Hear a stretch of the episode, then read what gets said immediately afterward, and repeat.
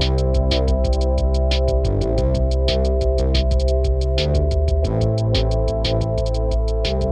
ัสดีท่านผู้ฟังทุกท่านพบกับพอดแคสต์ Simple Science รายการสาระน่ารู้เกี่ยวกับวิทยาศาสตร์ใหม่ทุกสัปดาห์อีกครั้งนะคะปฏิเสธไม่ได้เลยว่าพลังงานเป็นสิ่งสำคัญและจำเป็นกับการดำรงชีวิตของมนุษย์มากๆพลังงานผลิตได้จากหลายแหล่งทั้งพลังงานจากฟอสซิลเช่นน้ำมันก๊าซธรรมชาติที่เรารู้จักกันดีและพลังงานทดแทนอย่างพลังงานจากลมน้ำหรือพลังงานจากแสงอาทิตย์ที่เป็นพลังงานสะอาดมีผลกระทบต่อชีวิตและทรัพย์สินมนุษย์น้อยที่สุดเมื่อไม่นานมานี้ค่ะได้มีการแถลงข่าวที่ประเทศสหรัฐอเมริกาเกี่ยวกับกระบวนการสร้างโซลาร์เซลล์แบบใหม่โดยสามารถควบคุมการสร้างชั้นจัดเก็บพลังงานแบบหลายชั้นต่อกันได้เป็นครั้งแรกของโลกวันนี้เราจะมาพูดคุยเรื่องเทคนิคการทำโซลาร์เซลล์แบบใหม่กับผู้ช่วยศาสตราจารย์ดร.พงศกร กาญจนบุตรอาจารย์ประจำกลุ่มสาขาวิชาวัสดุศาสตร์และนวัตกรรมวัสดุและคุณกฎ อามรดิษฐ์บัณฑิตสาขาวัสดุศาสตร์และวิศวกรรมนาโนสองนักวิจัยผู้คิดค้นเทคนิคใหม่นี้กันค่ะสวัสดีค่ะครับสวัสดีครับค่ะก่อนอื่นนะคะขอแสดงความยินดีกับทั้งสองคนนะคะที่งานวิจัยได้เผยแพร่กับ The Optical Society in Washington ประเทศสหรัฐอเมริกาด้วยนะคะครับขอบคุณครับค่ะเรามาเริ่มกันที่คำถามแรกกันเลยนะคะอยากจะทราบถึงความเป็นมาของการพัฒนาเทคนิคการทำโซลาร์เซลล์แบบใหม่ค่ะครับก็สำหรับเทคนิคนี้นะครับเป็นการทำโซลาร์เซลล์ชนิดใหม่นะครับเป็นโซลาร์เซลล์หลายชั้นนะครับซึ่งโซลาร์เซลล์แบบหลายชั้นเนี่ยจริงๆแล้วก็มีการทำมาอยู่แล้วนะครับแต่ว่ายังไม่เคยมีใครใช้วิธีการสเปรย์ซึ่งใน lab เราเนี่ยเป็นที่แรกที่ทำแบบนี้นะครับซึ่งเทคนิคการสเปรย์เนี่ยมันพิเศษยังไงเอ่ยครับโดยปกติเนี่ยในการผลิตโซลาร์เซลล์แบบperovskiteเนี่ยนะครับตัวทั่วไปจะใช้วิธีการสปินนะครับซึ่งจะต้องทำใน lab แล้วก็จะต้องใช้ซับเซตครับก็คือแผ่นตัวอย่างครับขนาดเล็กค่ะแต่ว่าในการสเปรย์เนี่ยเราสามารถสเปรย์แบบต่อเนื่องนะครับในกระจกขนาดใหญ่ได้เลยทำให้มันสามารถเอาไปใช้ในอุตสาหกรรมแล้วก็สามารถทำให้มันนำออกมาขายให้กับคนทั่วไปได้ครับทำให้ต้นทุนในการผลิตต่ำลงด้วยค่ะผมขอเสริมให้นิดนึงครับสิ่งที่แตกต่างจากงานก่อนหน้านี้ครับก็ตามที่กฎได้พูดไว้ก็คือว่าตัวเทคนิคสเปรย์เนี่ยครับมันจะต่างกับเทคนิคอื่นๆทั้งการสปินหรือว่าการปรินติ้งนะครับตรงที่ว่าตัวเทคนิคสเปรย์เนี่ยเวลาเราทำหลายชั้นเนี่ยครับสารที่ใช้ทำชั้นที่สองเนี่ยจะไม่ไปกระทบชั้นต่ำลงมาครับก็คือว่าที่ผ่านมาที่มีการพยายามทำโซลาร์เซลล์แบบหลายชั้นนะครับจะพบปัญหาว่าชั้นด้านล่างเนี่ยจะเสื่อมคุณภาพลงหรือไม่สามารถควบคุมความหนาได้อย่างแน่นอนซึ่งตัวจุดขายหลักของงานชิ้นนี้ครับคือว่าเป็นเทคนิคที่สามารถทำตัวโซลาร์เซลล์เนี่ยหลายชั้นได้และสามารถควบคุมความหนาของแต่ละชั้นได้อย่างชัดเจนครับเพราะฉะนั้นเราสามารถเลือกได้ว่าจะมีสามชั้นห้าชั้นกี่ชั้นก็ได้และทุกชั้นเราสามารถเลือกได้ว่าจะให้อัตราการเกาะตัวเนี่ยเร็วหรือช้าแค่ไหนและแต่ละชั้นมีความหนาเท่าไหนผมขอเปรียบเทียบกับกระบวนการพิมพ์นะครับสมมุติว่ากระบวนการพิมพ์เนี่ยเราสามารถพิมพ์เป็น large scale ก็ได้นะครับกระบวนการพิมพ์การ printing เนี่ย print แผ่นใหญ่ก็ได้แต่ว่าการ print เนี่ยครับมันจะมีตัวน้ำหมึกซึ่งเป็นหยดน้ำหมึกอยู่พอเรา print ชั้นที่สองลงบนชั้นแรกตัวหมึกชั้นที่สองครับก็จะไปเลอะชั้นแรกเหมือนพิมพ์งานนะครับเกิดเราพิมพ์หมึกสองสีบนกระดาษแผ่นเดียวกัน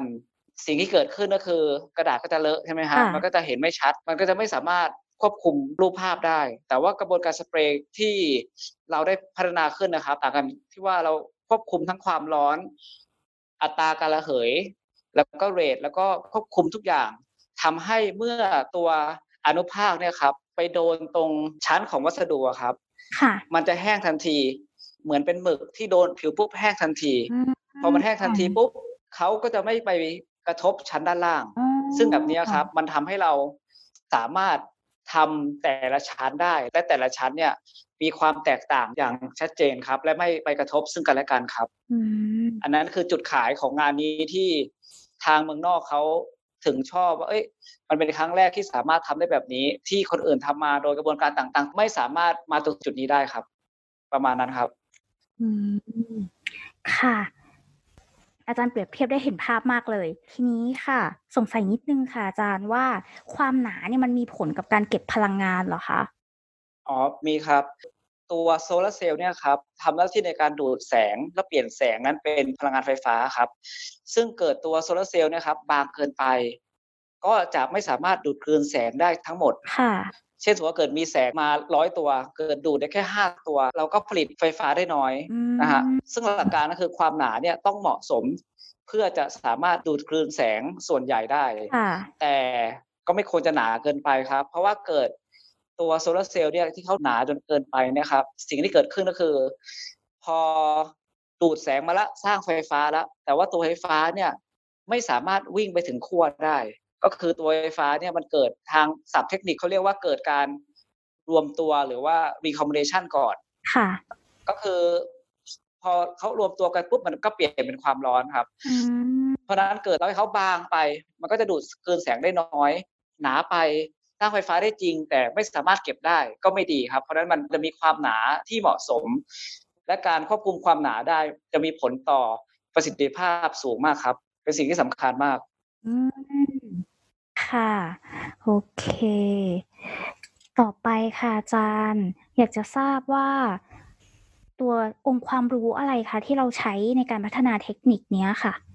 ตัวองค์ความรู้เหรอครับหนึ่งก็คือว่าเราต้องรู้เรทของการระเหยของสารครับแล้วก็อัตราความร้อนต่างๆแล้วก็รู้ตัวคุณสมบัติของสารว่าสารแต่ละตัวที่เราใช้ครับมีคุณสมบัติอย่างไรบ้างแล้วเมื่อเอาความรู้ทุกอย่างมารวมกันนะครับแล้วก็รวมกับการวิเคราะห์ที่ถูกต้องว่าพอเราสร้างขึ้นมาเนี่ยเราสามารถวิเคราะห์ได้อย่างไรตรวจประสิทธิภาพได้อย่างไรเอาความรู้ทุกอย่างมารวมกันนะครับจึงสามารถสร้างเป็นนวัตกรรมได้ครับค่ะคืออย่างน้องกฎเนี่ยก็จบเป็นปริญญาตรีใช่ไหมคะแต่สามารถที่จะคิดค้นเทคนิคที่มันดีมากๆแบบนี้ได้คือเรียนอะไรกันนี่อยากรู้จริงๆครับเดี๋ยวให้น้องกดตอบครับว่าเรียนอะไรมาบ้างนะครับครับก็คือในคลาสที่เรียนนะครับก็จะมีคลาสที่เป็น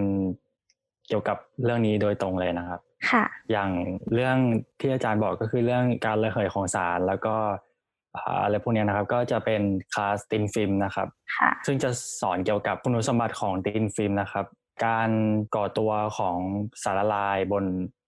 ซับสเตรทบนแผ่นตัวอย่างอะไรประมาณนี้นะครับครับนอกจากนี้การวัดประสิทธิภาพของเซลล์หรือว่าการวิเคราะห์ผลต่างๆเนี่ยนะครับก็จะได้เรียนกันในคลาส lab ทดลองนะครับค่ะอืมครับเรียนกี่ปีอะคะน้องกฎเรียนสี่ปีครับครับอืมค่ะคือAmazing มากๆเด็กป.ตรีสามารถสร้างเทคนิคใหม่แบบใหม่ของโลกเลยได้ถือว่าเป็นเรื่องที่น่าสนใจมากๆเลยค่ะครับเดี๋ยวผมขอเสริมเรื่องคลาสนิดนึงนะครับก็คือว่าคลาสเนี่ยครับที่ Material Science เนี่ยครับนอกจากเป็นคลาสทางวิชาการทางเทคนิคอลนะครับเราก็ยังมีคลาสทาง Business ด้วยนะครับเพราะว่าเราต้องการให้เด็กที่สร้างนวัตกรรมเนี่ยหรือว่าใครที่อยากทำสตาร์ทอัพอะไรเงี้ยครับก็สามารถทำได้เช่นกันครับก็คือเราจะมีคลาสทั้งวิชาการด้วยแล้วก็บิสเนสด้วยครับเพราะว่าเด็กที่เรียน Material Science ของหลักสูตรเราครับชื่อหลักสูตรว่าวัสดุศาสตร์และวิศวกรรมนาโนที่น้องกฎเรียนเนี่ยครับเด็กที่เรียนเนี่ยครับค่อนข้างจะมีความสนใจในด้านวิทยาศาสตร์ประยุกต์เพราะนั้นจะมีหลายคนเลยที่เขาต้องการจะไปต่อยอดทำสตาร์ทอัพหรือว่าทำงานบริษัทหรือบางคนอยากจะเป็นนักวิจัยบางคนก็อยากสร้างสิ่งใหม่ๆประมาณนี้ครับค่ะซึ่งสาขานี้ค่ะอาจารย์เป็นที่ต้องการมากแค่ไหนอะคะในตลาดแรงงานทั่วโลกเลยไม่เฉพาะในประเทศไทยสาขานี้เป็นที่ต้องการเยอะมากเลยนะครับเพราะมันเป็นสาขาที่ค่อนข้างจะมีประโยชน์แล้วก็ถ้าเกิดเรามองรอบตัวเราสังเกตว่าทุกสิ่งทุกอย่างคือวัสดุครับเราจะสร้างบ้านเราจะประกอบรถเราจะทำอะไรเนี่ยเราต้องใช้วัสดุที่เหมาะสมและกระบวนการที่เหมาะสมเพราะนั้นนักวัสดุศาสตร์เนี่ยเป็นหนึ่งในอาชีพที่ทุกบริษัทต้องใช้ค่อนข้างเยอะครับแล้วยิ่งช่วงนี้ครับที่เมืองไทยเองหรือว่าเมืองนอกเองเนี่ยมีการทำด้านนวัตกรรมเยอะมากแล้วด้านนวัตกรรมเนี่ยครับยังไงก็ต้องมีส่วนหนึ่งที่มันเกี่ยวข้องกับวัสดุไม่ว่าจะทำอะไรก็แล้วแต่ตัววัสดุเนี่ยต้องใช้แน่ๆครับถ้าเกิดเป็นเมืองไทยก็ เด็กที่จบไปก็มีไปทำงานหลายที่มากนะครับเช่นไปทำที่ เอส ซี จี บ้างปตท.บ้างเบลทาโกรหรือว่าหรือว่าบริษัทต่างๆที่ทำเกี่ยวกับวัสดุครับแต่จริงๆแล้วสามารถประยุกต์ใช้ได้หลากหลายมากกว่านั้นอีกครับอืมค่ะพูดถึงเรื่องการประยุกต์ใช้ค่ะอาจารย์การประยุกต์ใช้เทคนิคการผลิตโซลาร์เซลล์แบบใหม่อันนี้ค่ะสามารถไปประยุกต์ใช้กับอะไรได้บ้างคะครับสิ่งที่ดีมากๆสำหรับงานนี้นะครับต้องเข้าใจก่อนว่าสารที่เราใช้เอามาทำให้แห้งนะครับเป็นสารกึ่งตัวนำนะครับและสารกึ่งตัวนำเนี่ยมันมีประโยชน์กับมนุษย์เยอะมากก็คือว่ามันไม่จำกัดแค่โซลาร์เซลล์ต้องสังเกตว่าสารกึ่งตัวนำเนี่ยใช้ได้หลายอย่างมากใช้ในโซลาร์เซลล์ก็ได้ แอล อี ดี ก็ได้เซนเซอร์ก็ได้ไมโครชิปก็ได้สังเกตว่าที่เราคุยได้ตอนนี้ก็เพราะสารกึ่งตัวนำเพราะนั้นเทคนิคที่เราคิดค้นเนี่ยครับมันคือการขึ้นรูปสารกึ่งตัวนำจาก Prop Sky โดยสามารถขึ้นรูปได้หลายชั้นได้เพราะนั้นเทคนิคนี้ครับไม่ใช่แค่ลิมิตสำหรับการทำโซลาร์เซลล์นอกจากเทคนิคนี้จะนำไปทำโซลาร์เซลล์ที่ดีขึ้นเนี่ยความรู้นี้ครับยังสามารถเอาไปใช้ในการทำอิเล็กทรอนิกส์ต่างๆให้ดีขึ้นได้ด้วยเพราะนั้นตัวนักวิจัยเองสามารถลองคิดดูซิว่าจะทำโครงสร้างวัสดุ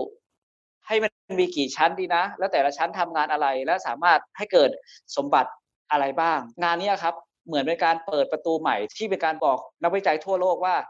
เอ้ยสารชนิดนี้นะครับทำได้หลายชั้นแล้วนะมันไม่ได้หยุดแค่ชั้นสองชั้นละตอนนี้คุณสามารถทำได้หลายชั้นและคุณควบคุมได้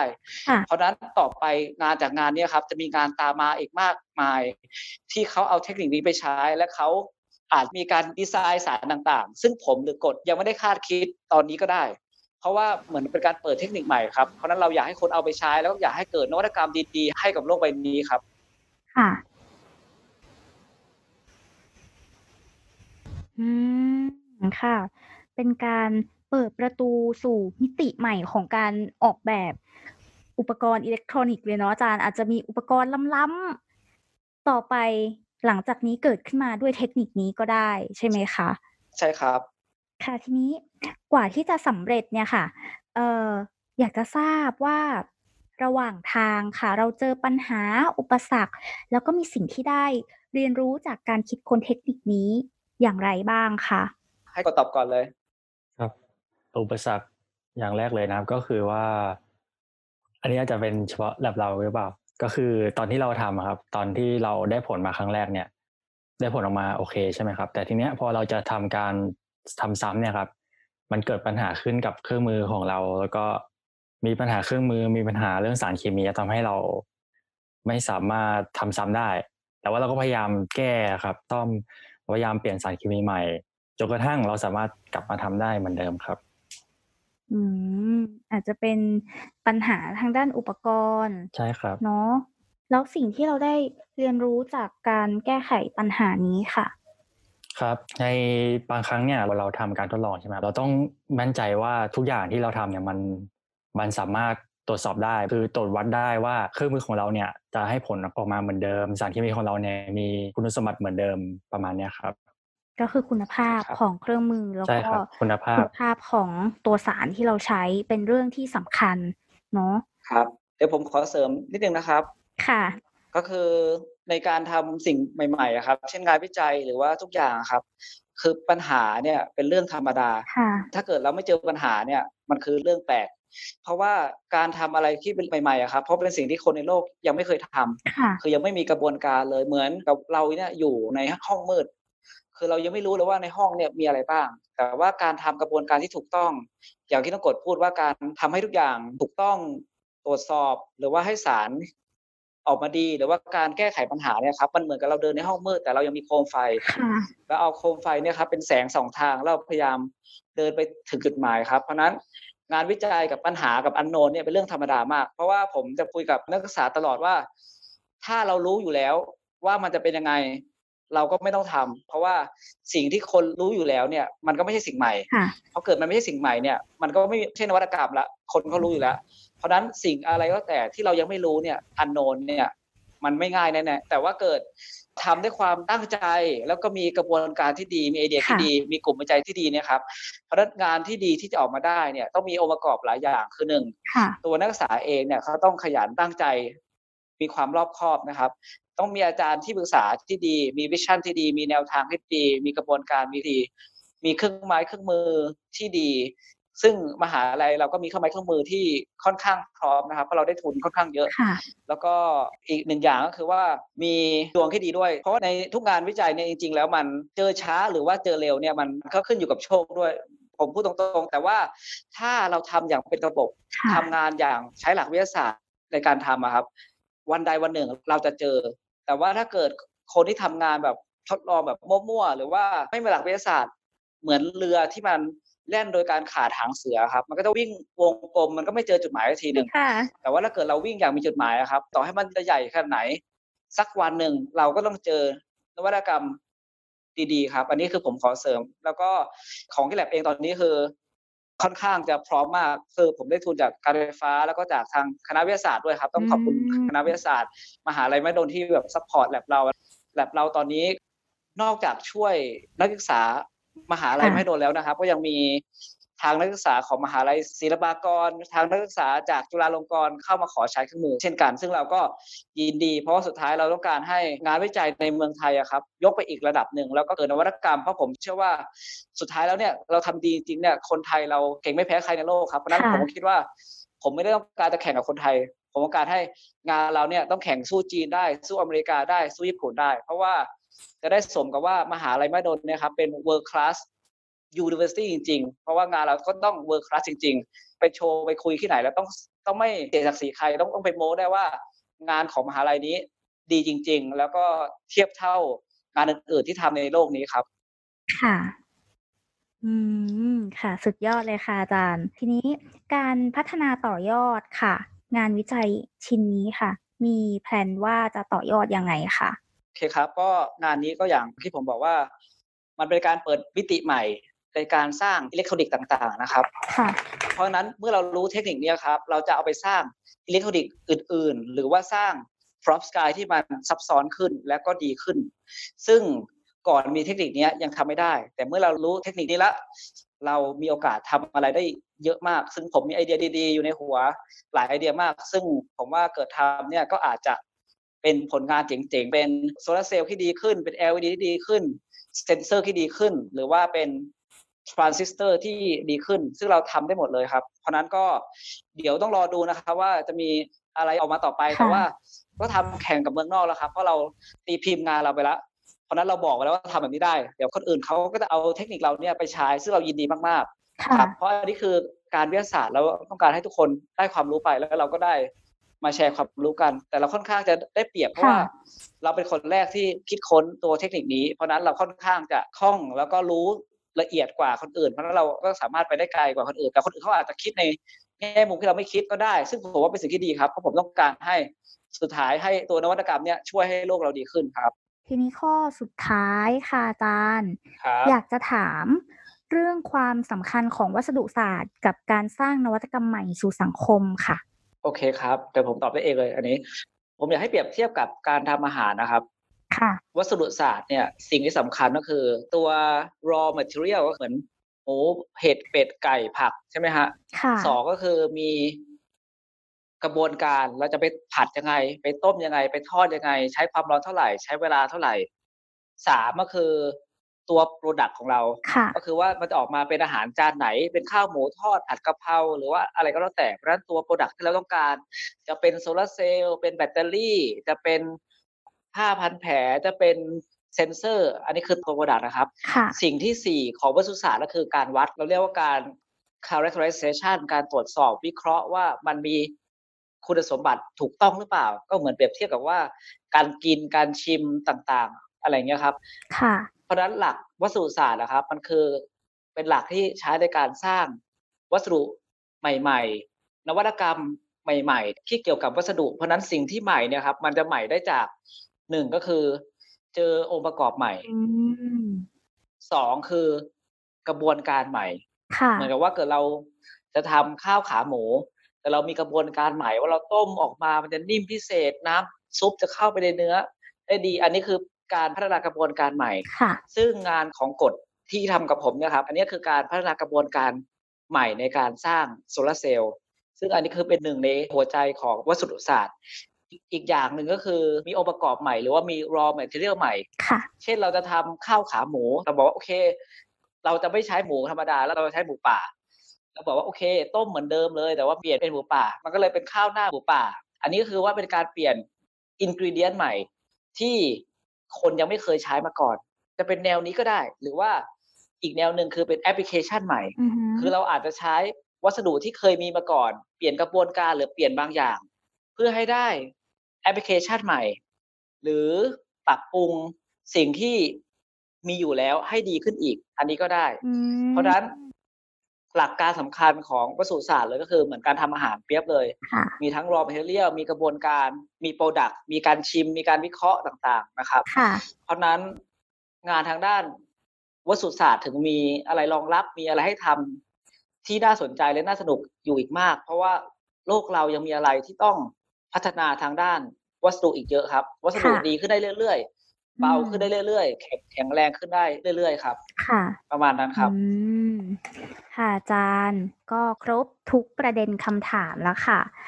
คุยกับอาจารย์กับน้องกฎนี่สนุกมากเลยคือเปิดโลกใหม่เลยว่าโหนี่แบบเดี๋ยวเราจะมีวัสดุใหม่ๆใช้โซลาร์เซลล์ที่แบบดีขึ้นอาจจะมีเซ็นเซอร์ที่ดีขึ้นทีวีที่ดีขึ้นอิเล็กทรอนิกส์ต่างๆโอ้มือถือหน่อยมือถืออาจจะแบบเป็นอะไรที่ล้ำกว่านี้ก็ได้เนาะด้วยวัสดุแบบใหม่จากนักวิจัยทางด้านวัสดุศาสตร์และนวัตกรรมวัสดุนะคะค่ะโอเคค่ะอาจารย์ขอบพระคุณอาจารย์มากเลยค่ะขอบพระคุณน้องกฎมากๆเลยค่ะสวัสดีค่ะขอบคุณค่ะสวัสดีค่ะ